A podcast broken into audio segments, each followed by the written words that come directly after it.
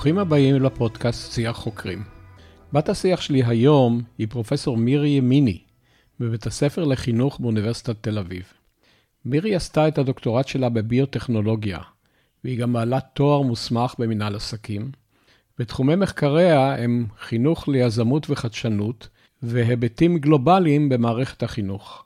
נשמע מה זה בעצם חינוך גלובלי, ומה הם אה, יתרונותיו וחסרונותיו, על הגירה ואפליה, על זיכרון תרבותי, שימורו ואובדנו, וגם מה מחזק משפחות מהגרים במעברם למדינה אחרת, למשל ברלוקיישן מקצועי, וגם על מה הביא אותה לעבור ממדעי הטבע לסוציולוגיה בכלל ולמחקריה הנוכחיים בפרט, ומה העצה שלה לסטודנטית או סטודנט שמעוניינים לעסוק במה שהיא עוסקת היום, ומה היא לומדת כל שנה, ואפילו נברר מה כדאי ללמד ילדים שיטוסו אולי, יום אחד, מי יודע, לכוכבים רחוקים כדי להמשיך את האנושות.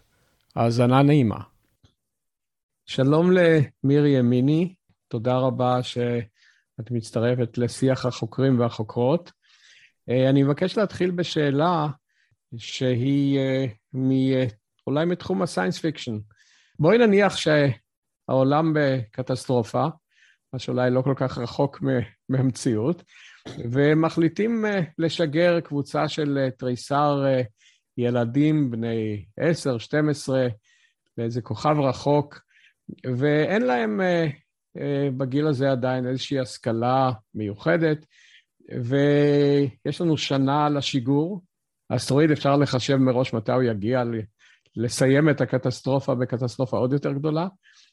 ואת מתבקשת כנציגת האנושות להעניק ל, לילדים האלה את החינוך שנראה לך אופטימלי כדי שאי שם בכוכב הרחוק יוכלו להמשיך את קיומה של האנושות בצורה הטובה ביותר.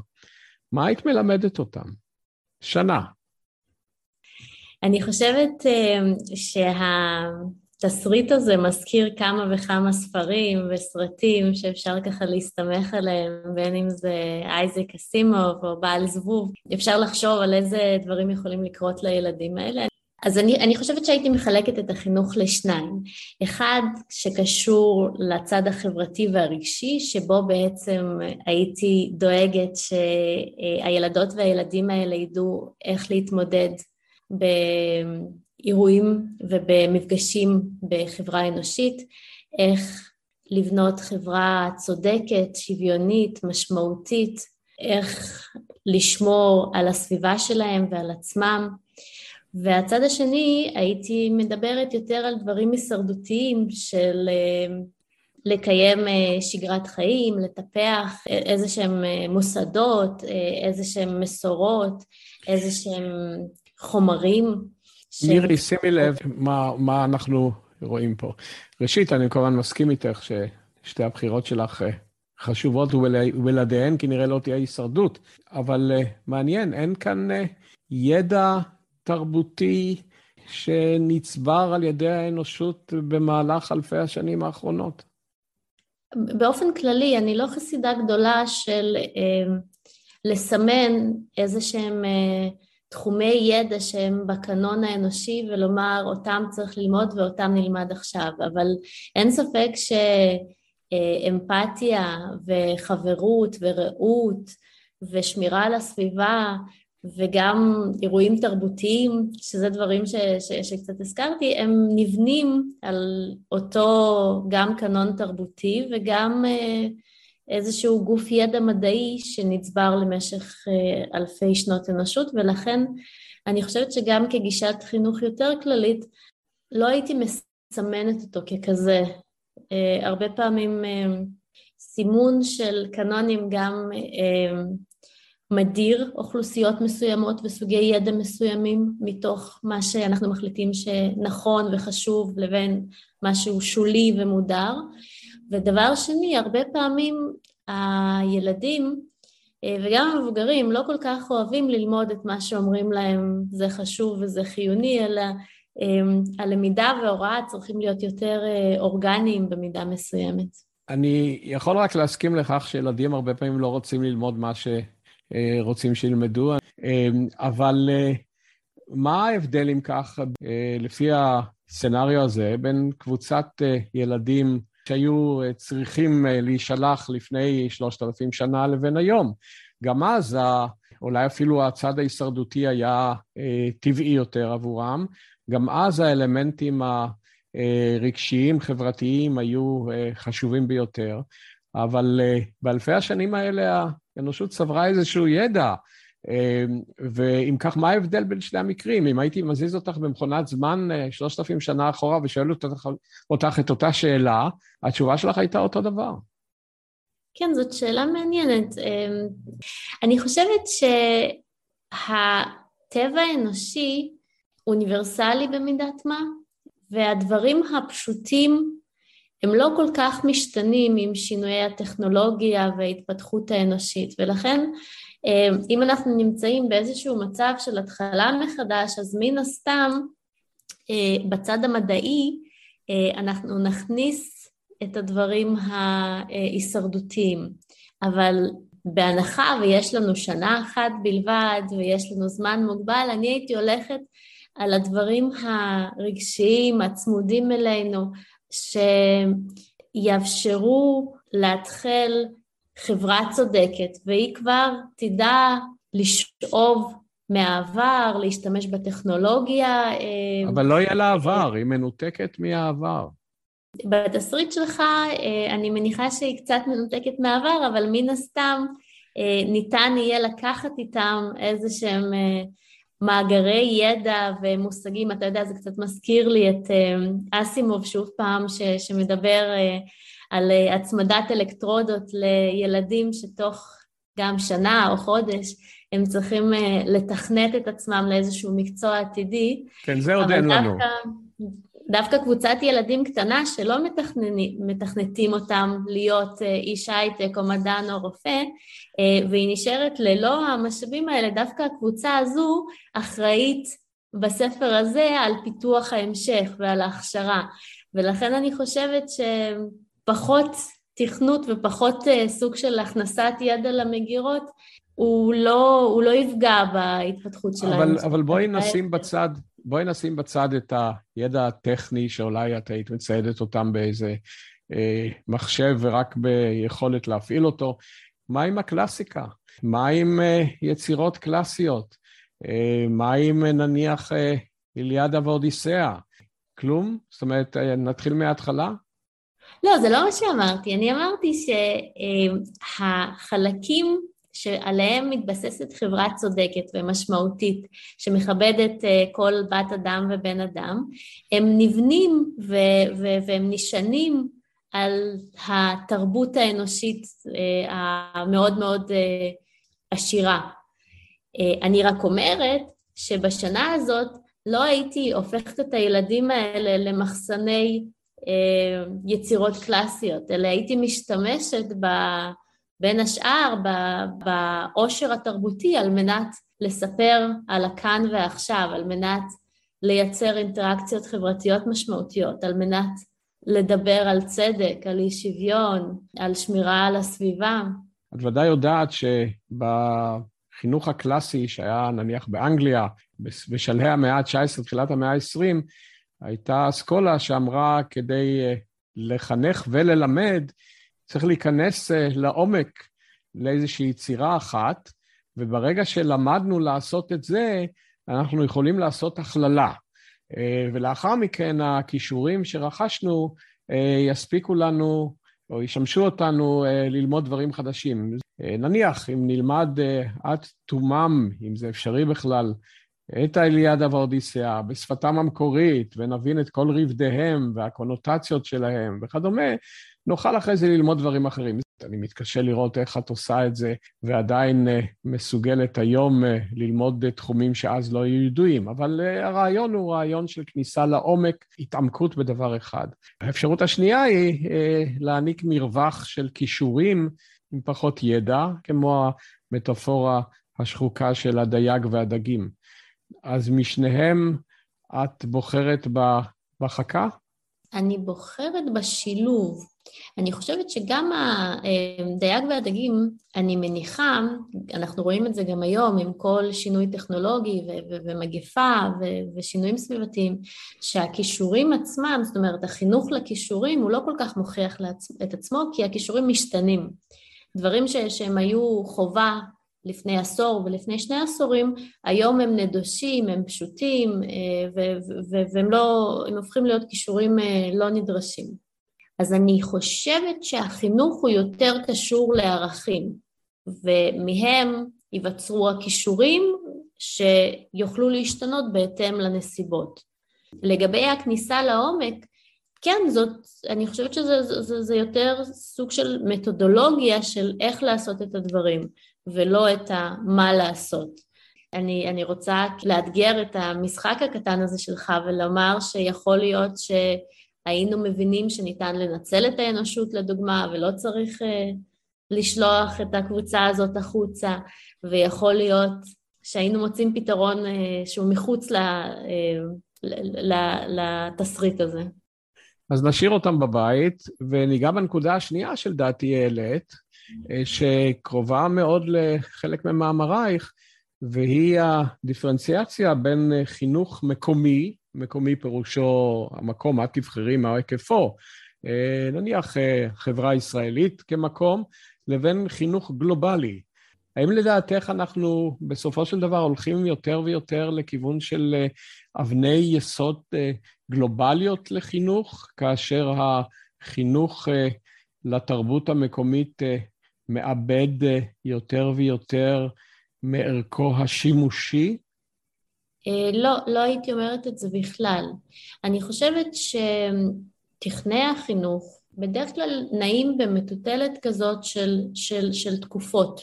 אה, ואנחנו יכולים להיעזר בהיסטוריה הקרובה והרחוקה כדי לראות את התנועה הזאת ולנסות להבין מה היא אומרת בהקשרים גלובליים ולוקאליים.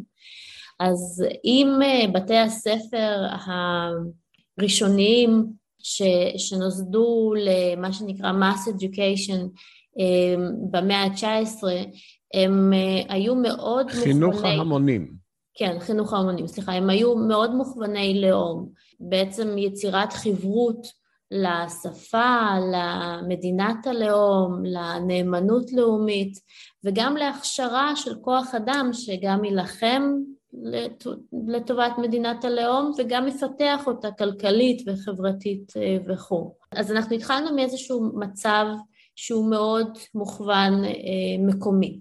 אפשר לומר שהגלובליזציה ובעצם יצירת, בעצם אה, טשטוש הגבולות, תנועות מזורזות של הון ושל אנשים ושל רעיונות מייצרים איזשהו מצב שבו גם המדינה על מנת להישאר מדינת לאום ריבונית היא צריכה להיות גלובלית במידה מסוימת. זאת אומרת, אותם האנשים, ש... אותם הילדים שאנחנו מכשירים, הם צריכים להתחרות במדינות אחרות והם צריכים לעבוד אולי בקונגלומרטים אה, גלובליים. אה, אז אנחנו מצד אחד רואים את התנועה הזאת אה, גם כשאנחנו משווים את עצמנו למדינות אחרות וגם מבחינת ידע בשפות, מיומנויות של עבודה בצוותים רב-תרבותיים וכל מיני דברים כאלה. ואנחנו כן יכולים לאפיין את התנועות האלה בתוכנית הלימודים בשנות ה-80 וה-90 וגם במידה מסוימת בעשור הראשון של המאה ה-21 בחלק מהמדינות. ועם זאת, גם באותן המדינות שיש את התנועה הזאת לכיוון הגלובלי, אנחנו עדיין רואים זרמים מאוד מאוד חזקים של לאומיות ולאומנות והתכנסות לכיוון מדינת הלאום. לדוגמה, הדבר הראשון שעשו מדינות, גם מדינות שהיו חברות בגושים אה, אה, רב-מדיניים גדולים כמו האיחוד האירופי, במגפת הקורונה הם סגרו הרמטית את הגבולות שלהם. זאת אומרת, ההחלטה של, של, של השייכות, של האזרחות ושל הנאמנות לאותה מדינה היא עדיין מאוד מאוד חשובה, ואנחנו רואים את זה גם בפוליטיקה הגלובלית, בבחירות במדינות רבות תופעות פוליטיות כמו ברקזיט, יציאת הבריטניה מהאיחוד האירופי, בחירות אה, מהצד הימין של המפה הפוליטית שבעצם גם מערכת החינוך מוכוונת אליהם במידה רבה, אנחנו רואים בהרבה מדינות תנועה שוב פעם פנימה לכיוון החינוך הלאומי. אז אני לסיכום לא יכולה לומר שאנחנו יכולים לראות בעולם תנועה לכיוון הגלובלי, ועם זאת אנחנו יכולים לראות תנועות קדימה ואחורה שמשתנות בהתאם לתקופות, בהתאם להקשרים המדיניים. מדינת ישראל או החברה הישראלית היא ודאי לא הומוגנית, אבל אם ניקח אותה בכללותה, אז אני מבין שאנחנו בשלב של אה, גיחה עמוקה לתוך אה, חינוך לאומני.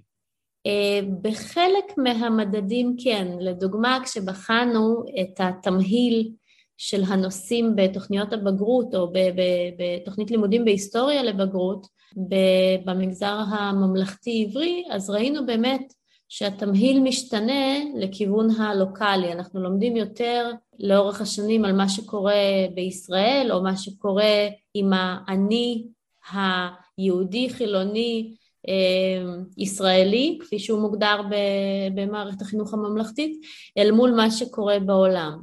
עם זאת, אנחנו גם רואים דברים אחרים במערכת החינוך. יש לדוגמה אה, בתי ספר שמלמדים לבגרות בינלאומית, בתי ספר ציבוריים שנתמכים על ידי המדינה, ונראה שהמגמה הזאת מתחילה להתפשט. מה פירוש בגרות בינלאומית? בגרות בינלאומית זה תעודה שניתנת על ידי ארגון הבגרות הבינלאומית, שזו עמותה למעשה, שיושבת בשוויץ, ו... היא אחראית על uh, תוכניות לימודים בתחומים מסוימים ממש החל מגיל 3 עד 18. בשנתיים האחרונות של בית הספר, שזה גילאי 17-18, היא מעניקה תעודת בגרות בינלאומית, שזה בעצם בגרות נורא מעניינת, שכוללת uh, שישה תחומים, ואף אחד מהם לא קשור למדינת לאום מסוימת. התעודה כיום... הזו מוכרת... בעולם כולו, או לפחות בעולם החופשי? התעודה הזאת מאוד מוכרת בעולם כולו, ואם תיכנס לאתר של כל אחת מהאוניברסיטאות בישראל, גם תראה שהיא מוכרת אצלנו אה, בכל, בכל אחד מהמוסדות.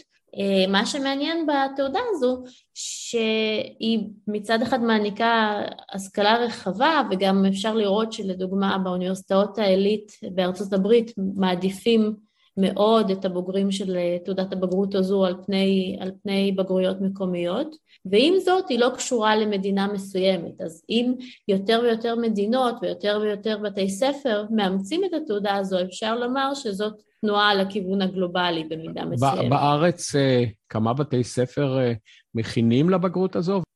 אז בארץ כיום יש שלושה בתי ספר ועוד אחד במזרח ירושלים, ארבעה בתי ספר שמכינים לבגרות בינלאומית. אלו בתי ספר ציבוריים, נתמכים, אה, מה שנקרא מוכר שאינו רשמי, על ידי משרד החינוך. איפה הם נמצאים?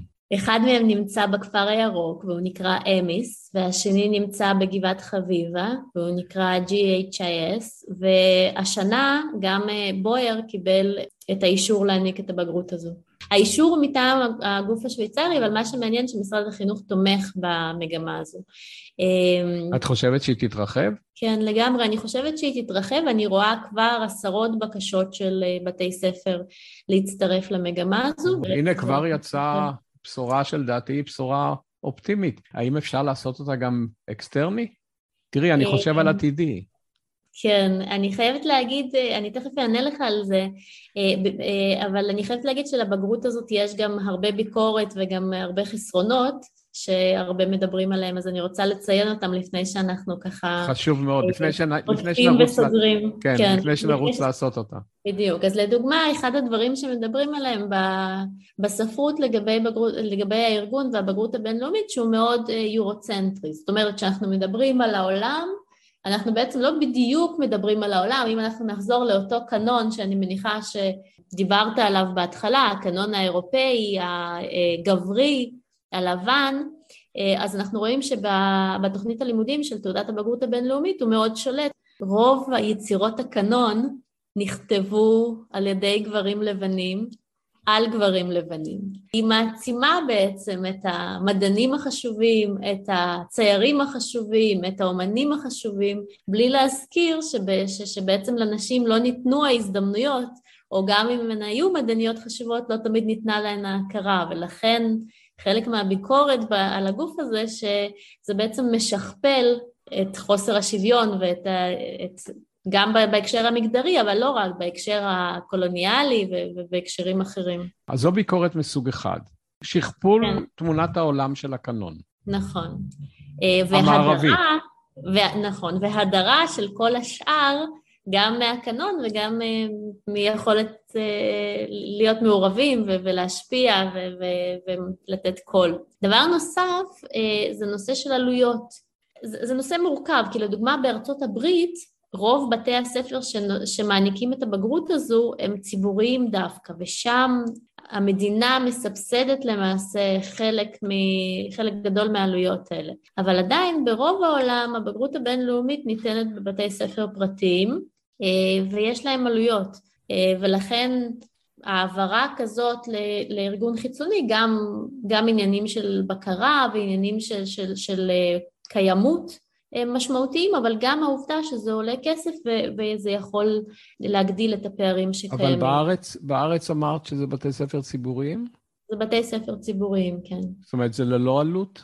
אמ, זה יותר מור... התשובה היא יותר מורכבת מזה. קודם כל, מכיוון שהבתי ספר שציינתי הם בתי ספר פנימייתיים, ולכן יש עלויות שהן קשורות, שבסופו של דבר כל, כל הורה ששולח את הילד שלו לפנימייה צריך לשלם אלא אם כן הוא עומד בתנאים של, של מערכת המלגות, אה, אבל כן, יש לזה עלויות. אה, הרבה, לפעמים הן מסובסדות, זאת אומרת בבתי הספר שציינתי לרוב הן מסובסדות לגמרי, או על ידי תורמים או על ידי משרד החינוך, או אה, בשילוב של רשויות מקומיות וכל מיני גופים אחרים.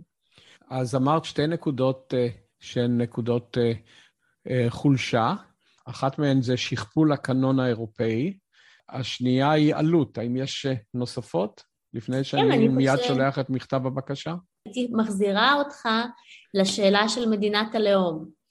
והייתי אומרת לך שאם אתה בעצם מנתק ככה לגמרי את הקשר בין התלמידים למדינה שבה הם חיים, אז אתה מאבד את, אותה, את אותו תהליך חברות, את אותה סוציאליזציה שהם אמורים לעבור עם המדינה. זה נכון שיש תוכניות חוץ-קוריקולריות ויש עדיין טקסים ויש עדיין פעילות חברתית ואפשר להעביר את השייכות הזאת אה, בדרכים אחרות, אבל בגדול אה, זה גם יכול להיחשב כחיסרון וזה יכול גם להיחשב כחיסרון משמעותי מצד גורמים מסוימים שנוטים אה, להחזיק השפעה על מה שנלמד. את יכולה למנות איזה שתיים שלוש חוזקות.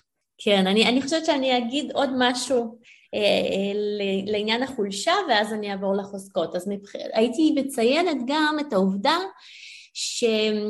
הלימודים בתוכנית הלימודים הזו הם אה, אחרים ממה שרגיל ומוכר ברוב המדינות ולכן המורים צריכים לעבור הכשרה והמורות צריכות ללמד לדוגמה במקרה הזה באנגלית וזה עשוי לייצר מעמסה ארגונית לא פשוטה. לעניין החוזקות אני חושבת שזה דבר נהדר ש... אתה יכול לייצר תהליכים, תהליכי עומק כאלה של חשיבה, זאת, זאת, זאת, זאת תוכנית לימודים שבנויה על חשיבה עמוקה, על יכולת של, של התלמיד והתלמידה ללמוד בעצמן, לחקור, אה, היא תעודת בגרות מאוד אקדמית אה, מהבחינה הזו, אה, והיא כוללת הרבה מעורבות חברתית בתוכה, הרבה תרומה לחברה, ולכן אה, אה, מבחינת התכנים אני חושבת ש... שיש לה הרבה יתרונות יחסית למה שמוכר במדינות אחרות וגם בישראל.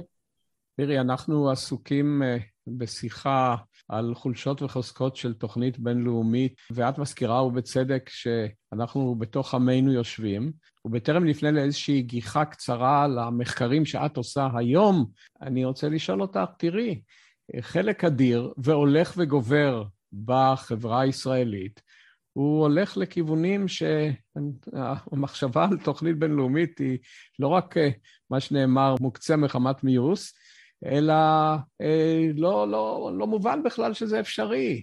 אה, לימודי ליבה אינם קיימים, לא יודעים לחבר, להכפיל ולהוציא שורש. מה היית עושה בעניין הזה? האם אנחנו uh, הולכים לקראת קטסטרופה בלי האפשרות לשגר את האנשים לחלל כדי להציל את עצמנו? כן, זאת שאלת מיליון הדולר. אני מניחה שאם הייתה תשובה uh, פשוטה על השאלה הזאת, אז אני מניחה שלא היינו מדברים עליה. אז תראה... מה את uh, מציעה? אני, אני אגיד לך כמה דברים. ראשית, התלונות על החינוך, על איכות החינוך ואיכות הבוגרים, הן לא תלונות שנולדו עכשיו. אנחנו יכולים לראות את אותן התלונות חוזרות על, על, כן, על אבל אני דיברתי אה, על, ה... על החברה החרדית. דיברת על החברה החרדית, אבל הבעיות הן, הן, הן אוניברסליות לצורך העניין. אז דבר אחד, אני רוצה להגיד שגם אנחנו יכולים לראות תלונות כאלה מדור לדור לדור, אה, וגם אנחנו יכולים לראות את זה במדינות שכביכול, אם ניקח, לא יודעת, את מבחני הפיזה שמעביר ארגון ה-OECD, שהן מאוד טובות בציונים שם, גם שם אנחנו יכולים לראות את התלונות האלה. אז, אז, אז, אז יש תלונות וצריך לשפר, ו, אבל עם זאת צריך להבין שזה לא ייחודי לישראל ולא ייחודי לתקופה הזאת. אבל החברה החרדית היא מאוד ייחודית לישראל. נכון, אז, אז לגבי החברה, אה, החברה החרדית זאת רק ו- אחת... והיא פלח הולך וגובר באוכלוסיית הילדים שזקוקים לחינוך. כן, אבל זאת רק אחת מהבעיות בחברה הישראלית והיא לא לדעתי החמורה בהן. אני חושבת שהמאמצים שנעשים כעת לשילוב של לימודי הליבה ולמתן הזדמנויות גם בשירות הצבאי וגם בהשכלה הגבוהה עשויים להיות מאוד מתגמלים בעתיד והם יניעו חלק מהאוכלוסייה הזאת לכיוון הזה של השכלה כללית על פני השכלה תורנית. את מאמינה בזה? אני פוגשת די הרבה סטודנטים חרדים אצלנו בקמפוס, ו... ואני מרגישה שינוי, אצלנו כן. בקמפוס זה באוניברסיטת תל אביב. באוניברסיטת תל אביב. אני רואה סטודנטיות וסטודנטים ש... ש... שלומדים לדוקטורט, זאת אומרת, רק תחשוב על, גם על הפערים שנסגרו ועל שנים אבל, שעברו. אבל האם, האם uh, במקרה הזה לא מדובר על מיעוט קטן שבקטן בפריפריה של החברה החרדית? החברה החרדית עצמה ודאי uh, רואה בהם uh, אנשים שיצאו מן המסגרת. אה, אני חושבת שחברה חרדית היא הטרוגנית, אני בהחלט רואה אנשים שמשפיעים בתוך החברה החרדית, מגיעים ללימודים וגם לומדים לתארים מתקדמים ובוודאי משנים אותנו ואנחנו משנים אותם באותה מידה. אני רואה מנהלות בתי ספר ב... אה, בליבה של החברה, ממש במוסדות המובילים. אה, אני רואה מנהלי בתי ספר, ישיבות הכוונה. אמ, הם מיעוט, נכון, מיעוט זניח אפילו, אבל אני רואה את הצד החיובי של התופעה הזאת, אני מאמינה שהדברים האלה ישפיעו, וכן, אני, אני רואה תקווה. בואי נגיח uh, לרגעים אחדים לתוך המחקרים שאת עסוקה בהם היום. את יכולה לבחור uh, פרויקט אחד או שניים uh, ולתאר אותו בקצרה? אה, מהם, מהן מטרות המחקר ומהם הכלים שאת משתמשת בהם? כן, בשמחה.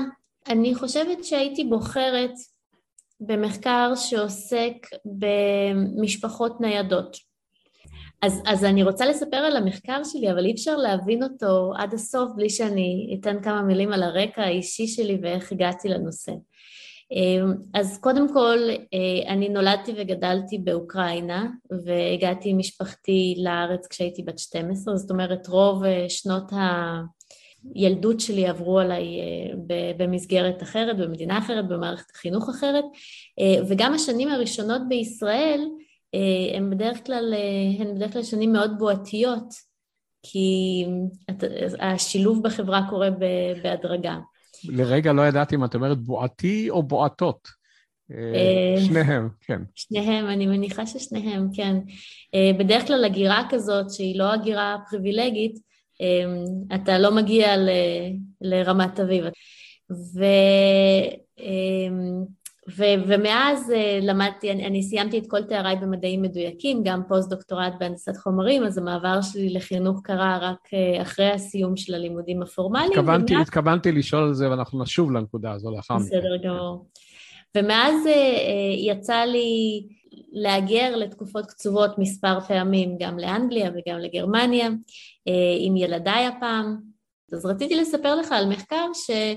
אה, מתעסק במשפחות ניידות. למעשה העניין שלי במשפחות ניידות הוא התחיל מהעניין שלי באזרחות גלובלית ובגרות בינלאומית והנושאים שדיברנו עליהם, אבל למעשה כשאנחנו מדברים על משפחות ניידות, אלו לא משפחות שהיגרו פעם אחת, אלא משפחות שמנהלות אורח חיים נייד, זאת אומרת הם עוברים כל מספר שנים למדינה אחרת עם המשפחה שלהם, בדרך כלל בשירות של חברות ענק טכנולוגיות, חברות פיננסים, לפעמים גם אקדמיה. או בשירות המדינה.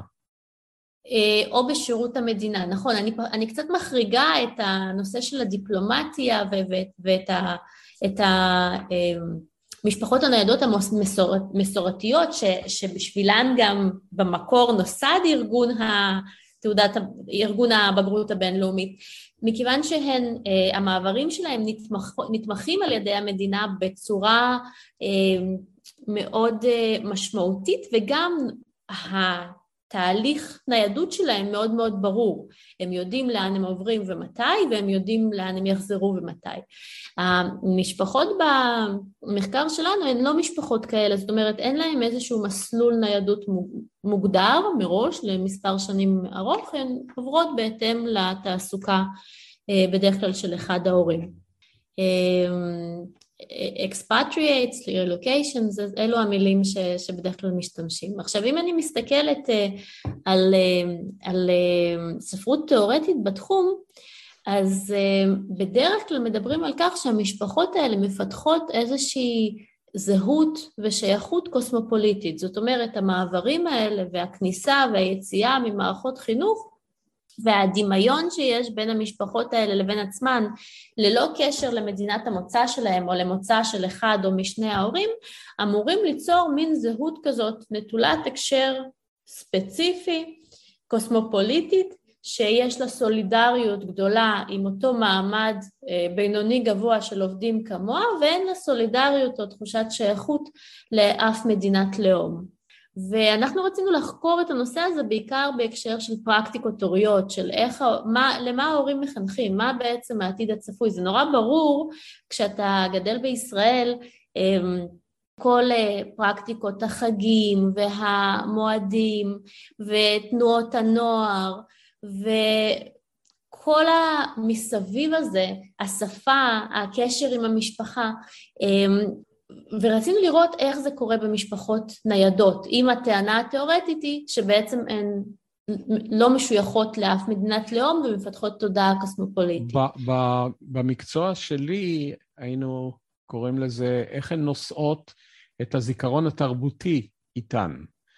כי בסופו של דבר הזיכרון של מדינה ממנה יצאו לפני תחילת מסע הרילוקיישן הוא זיכרון תרבותי. זה ודאי גם מה שאת נשאת איתך כאשר הגעת ארצה בגיל 12. כן, אני מניחה, זה זיכרון תרבותי, אה, גם לפעמים דתי, אתני. אה, זה אותו דבר. כן. זה זיכרון תרבותי.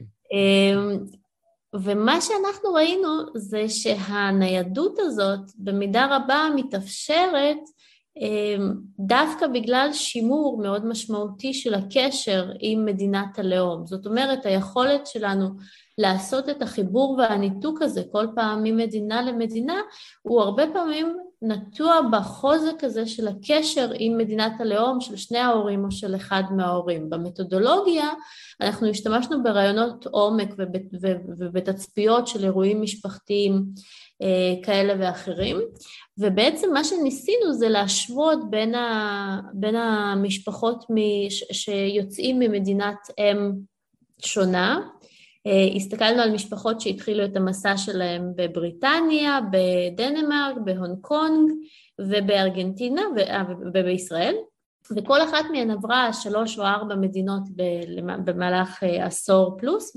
ובעצם ניסינו לראות איך הם באים לידי ביטוי. מה שמעניין... מה, מה מדדתם? הפירוש בא לידי ביטוי? אנחנו בחנו פרקטיקות הוריות, מה ההורים עושים ובמה הם מאמינים ואיך זה בא לידי ביטוי. דיברנו גם הרבה... מה פירוש מה ההורים עושים? ב... מה הם עושים מבחינת פרקטיקות הוריות? אה, באיזה שפות הם מדברים בבית? איזה חגים ומועדים הם חוגגים? אילו בתי ספר הם בוחרים לילדים שלהם?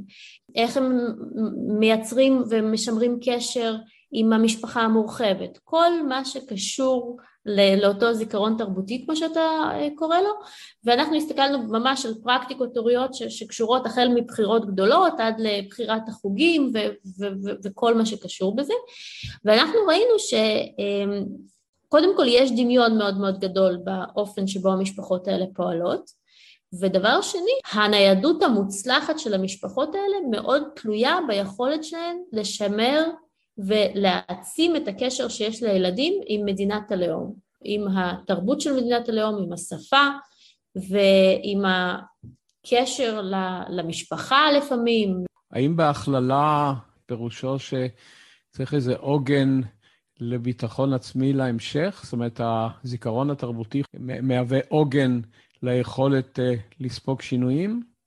אה, אני מניחה, אני מניחה שאפשר להגדיר את זה ככה. אני מסתכלת על המציאות יותר כסוציולוגית ופחות כפסיכולוגית, ו- ו- ואני אטען שהמבנים החברתיים שמאפשרים שיתוק מעמדי ובעצם מאפשרים את היכולת הזאת ל- להחזיק את המעמד הבינוני הגבוה ולנוע איתו ממקום למקום, הם קשורים להון החברתי ולהון התרבותי שהאנשים האלה מביאים איתם והם מסוגלים להתאים את ההון הזה ממדינה למדינה, זאת אומרת הם, הם, הם בנו לעצמם איזה שהם מנגנוני המרה של הון שמאפשרים להם לשרוד ולהתמודד. האם פירושו של דבר אם כך שנקודת ההתחלה שונה מאוד במשפחות כאלה, לפי חוזקה של תרבות האם? אם מי שמתחיל את שרשרת ההגירה ממקום שבו התרבות המקומית איננה חזקה, או שהם לא גאים בה, צפויים לו קשיים רבים יותר בהמשך? אני חושבת, אני חושבת שזאת מסקנה מעניינת והיא נכונה בחלקה. אה, עם זאת, אנחנו, זה מחקר איכותני ולכן אה, מדובר על רעיונות ולפעמים תצפיות של משפחות. אני לא יכולה להגיע להעסקות כאלה כמו שאתה, אני מניחה, בתחום המחקר שלך רגיל, אה, זה קצת אחרת. אני כן יכולה להגיד שההורים שהצליחו בין לתחזק את הניידות הזאת ולשמר את מעמדם, הם ידעו להחזיק קשר טוב מאוד עם מדינת הלאום שלהם או של אחד ההורים. לפעמים גם ההורים באים ממדינות שונות, כל אחד מבני הזוג, ואז התמונה עוד יותר מסתבכת. מקובל לחשוב, וזה גם ניסיון החיים, שישראלים רבים המהגרים אה, לחו"ל, במיוחד אה, הברית, ששם אני מכיר את האוכלוסייה יותר, הם משמרים מאוד את הקשר אה, עם ה... עם ישראל, ללא קשר ישיר לעובדה אם הם אה, אה, אוהבים את, ה, את הישראליות או לא.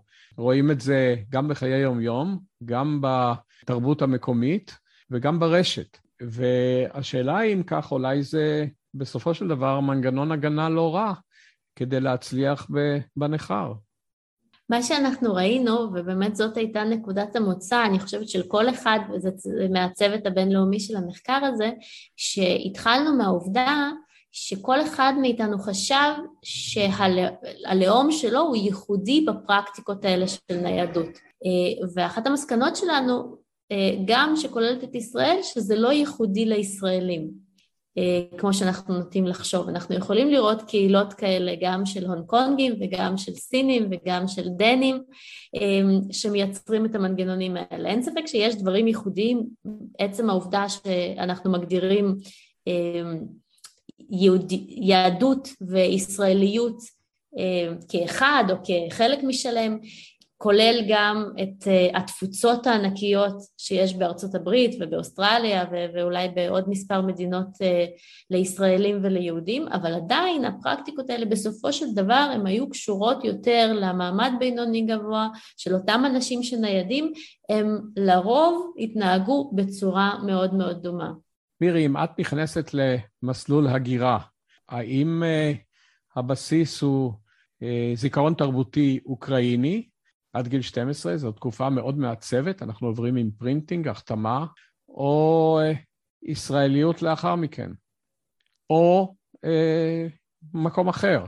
מהו הבסיס התרבותי אה, שלך עצמך במקרה הזה? זאת שאלה אישית מאוד וגם נכון. כואבת מאוד, אבל אני אענה עליה. אה, ההגירה של שנות התשעים, שאני חוויתי אותה יחד עם עוד אה, מיליון עולים שהגיעו לישראל ממדינות ברית המועצות, אה, אז ההגירה הזאת הייתה מאוד מאוד טראומטית. אה, אנחנו הגענו בחורף 1990 למדינה שלא רצתה ולא ידעה לקלוט אותנו. אה, ויחד עם ירידה דרסטית באיכות ובאורך החיים שהורגלנו אליו, נאלצתי להתמודד עם היעדרות הורית, עם בעיות כלכליות משמעותיות, עם חרמות, אה, עם, עם חוסר יכולת של מערכת החינוך להכיל, להכליל ולהכניס אה, ולשלב אותי. והדרך שלי אישית, אה, שאני בחרתי, הייתה מחיקה טוטאלית של הזהות הסובייטית, הרוסית והאוקראינית שלי. ולכן, אה, לצערי הרב, אה, אין לי כמעט את הבסיס התרבותי משם. אני כן קוראת דוסטויבסקי בשפת מקור. ועם זאת, הניתוק שנוצר ביני לבין מדינה שהייתה ושאיננה עוד, שלא לדבר על התקופה עכשיו של המלחמה, הוא בעצם היה מוחלט לגמרי, ורק אה, ב... בעשור האחרון התחלתי לחזור ולעיין במורשת הזאת. לגבי הישראליות, אמ, אני מניחה שאתה לא שומע שאריות מבטא, אמ, אבל אני לא מרגישה ישראלית עד הסוף, וככל שעוברות השנים אני מרגישה פחות ופחות ישראלית, ולכן אני לא יודעת... כמו, כמו חלק מהישראלים.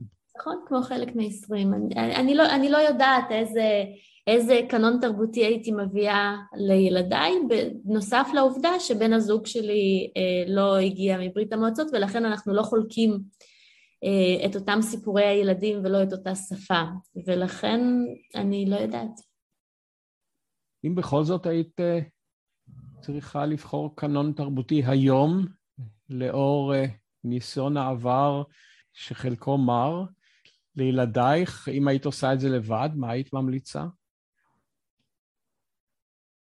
אני חושבת שהייתי ממליצה על שילוב. אחד הדברים שאני הכי מצטערת עליהם בעולם, בהורות שלי, זה שילדיי לא ידעו לדבר עם סבי וסבתי ברוסית. זה פספוס נוראי מבחינתי ואין לי שום דרך לכפר עליו. אמ, אבל בזמנו לא ידעתי את זה ולא הבנתי את זה. אני חושבת שהייתי מחברת את כל החלקים של הזהות. אני גם, גם בישראל, אתה יודע, גם הישראלים, אין, אה, זה, זה לא ישות הומוגנית.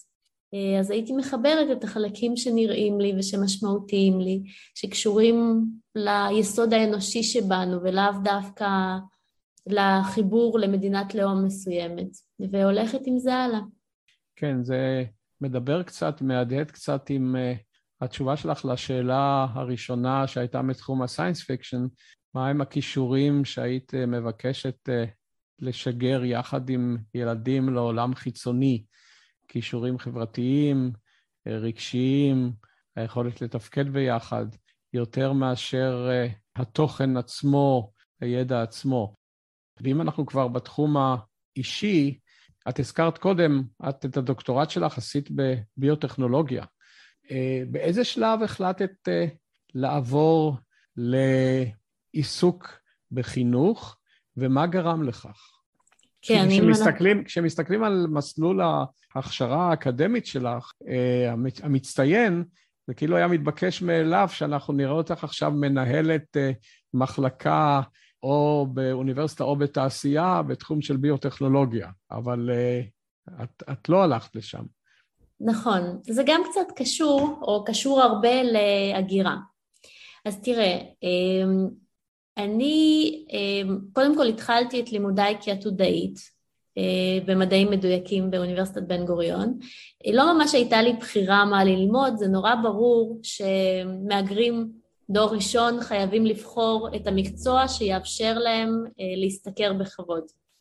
ולכן בעצם בחרתי במדעים מדויקים, לא, באופן כללי כמשפחה של מהגרים לא כל כך הבנו את המערכת של האוניברסיטאות ושל הרישום ושל הצבא, להורים שלי היה נראה נורא ברור שצריך ללמוד קודם כל וזה מה שעשיתי.